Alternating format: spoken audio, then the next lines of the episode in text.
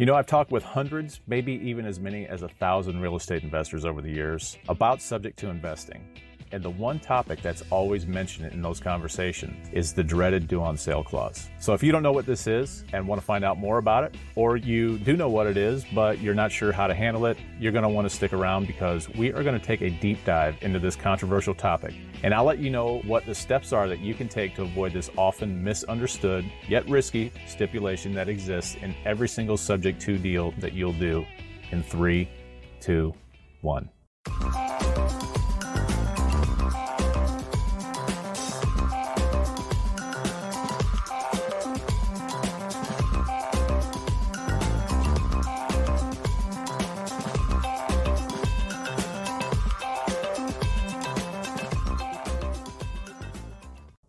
Hey guys, this is Jeff Kaufman. Before we get started, don't forget to subscribe to this channel below and then go ahead and smash that notification button to get notified every time a new video on Subject to Real Estate Investing is uploaded to the Let's Talk Subject to channel. Let's go ahead and get started. All right, so let's talk about the due on sale clause. First of all, what is the due on sale clause?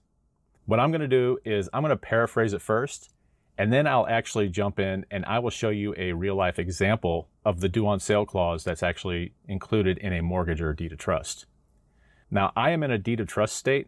Some of you may be in a mortgage state, but it doesn't matter either way. The clause exists in either situation. So let me tell you what this is. When a borrower goes out and they get a loan to buy a piece of property, there is a bunch of paperwork that's signed at closing, uh, but amongst that paperwork will be a promissory note which is going to outline the payment terms, uh, for example, the interest rate, the length of the loan, the monthly payment, insurance requirements, those sort of things. And then there will be a mortgage or deed of trust that's recorded as a lien against the property. And it's this document that provides the security for the note so that if a borrower defaults on the terms of the note, the lender can then demand the loan be paid in full, invoking the provisions written in that deed of trust. So, for example, if the borrower stops making payments, the lender can then begin foreclosure proceedings and use the deed of trust, which is their legal interest in the property, to take that property, uh, which is also collateral for the loan that they've given, and sell it to a new buyer. The due on sale clause is just one of several provisions, just like the requirements for timely monthly payments, that is found in that recorded mortgage. And here's what it means. And this is me paraphrasing. What the due on sale clause means is that if legal title aka the deed, to this subject property is conveyed to another party, and it doesn't matter who that other party is, the lender has the option to call all monies due on that loan up to that point, due and payable immediately. They'll usually give uh, a 30 day window to get that paid. Now, the lender can only collect what is due up to that point. So they can collect on any amounts in arrears, uh, but they can't demand payment for any monies that they would have received for future payments or anything like that. If the borrower cannot pay the full amount to the lender after the note's called due, the lender can then begin foreclosure proceedings.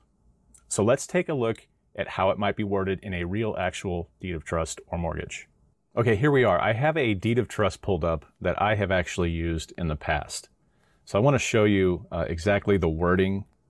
Now this may be a little bit different uh, depending on who wrote the uh, who wrote the deed of trust. But in general, they're uh, pretty much the same. You know, the wording is pretty much the same. So uh, if we look, I'm just going to read this to you. I'm going to read this whole paragraph to you here, and it starts off with transfer of property or a beneficial interest in borrower. And it says, as used in this section 18, interest in the property means any legal or beneficial interest in the property, including, but not limited to, those beneficial interests transferred in a bond for deed, contract for deed, installment sales contract, or escrow agreement, the intent of which is the transfer of title by borrower at a future date to a purchaser. If all or any part of the property or any interest in the property is sold or transferred, or if borrower is not a natural person and a beneficial interest in borrower is sold or transferred without lender's prior written consent, the lender may require immediate payment in full of all sums secured by this security instrument. However, this option shall not be exercised by the lender if such exercise is prohibited by applicable law. If lender exercises this option, lender shall give borrower notice of acceleration. The notice shall provide a period of not less than 30 days from the date the notice is given in accordance with Section 15, within which the borrower must pay all sums secured by this security instrument. If borrower fails to pay these sums prior to the expiration of this period, lender may invoke any remedies permitted by this security agreement without further notice or demand on the borrower. And essentially, what they're going to do is they are going to foreclose on the property. So, why does due on sale even exist.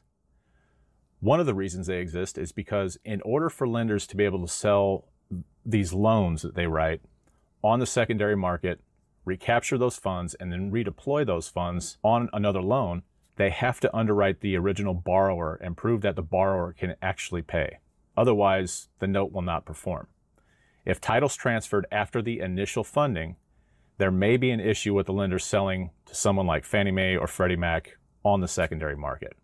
Now, there are exceptions to protect people from the due on sale clause, and those exceptions can be found in the Garn St. Germain Act of 1982. This law outlines nine different exceptions to the due on sale clause, and if you meet any one of those exceptions, a lender can't call the note due.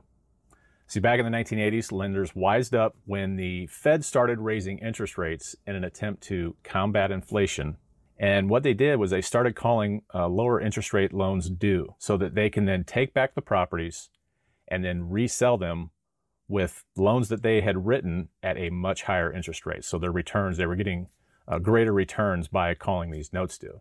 It was definitely a predatory practice, and it ultimately led to Congress uh, enacting the Garn St. Germain Act. So, what does this all mean to you?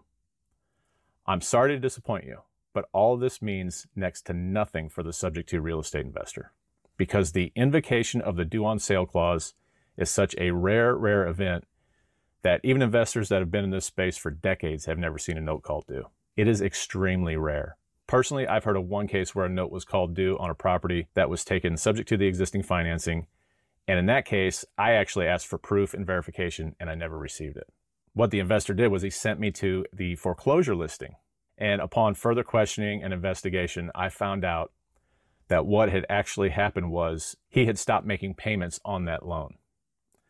So the true reason behind the note being called due was not the transfer title, but because the payments weren't being made. One other reason that might trigger the due on sale clause, other than not making payments, is an improperly structured insurance policy. Normally, if an insurance policy on a subject to deal isn't put together correctly, the lender's just going to send notice that the policy needs to be updated uh, with the original borrower's name listed as the uh, insured somewhere on the policy. Correctly setting up an insurance policy for a subject to deal is extremely important, not only to avoid garnering the attention of, uh, of a lender to the transfer of legal ownership, but because you could definitely leave yourself and your seller vulnerable to tons of risk should there be a catastrophic event with the property. Insurance is a whole different discussion for another video. But I brought it up in this video because it is possible that an improperly structured insurance policy could pique the lender's interest and give the lender a reason to call the note due. One last thing before we end this video, and I want to be crystal clear here. The due on sale clause is not a law in any state, nor is it a federal law.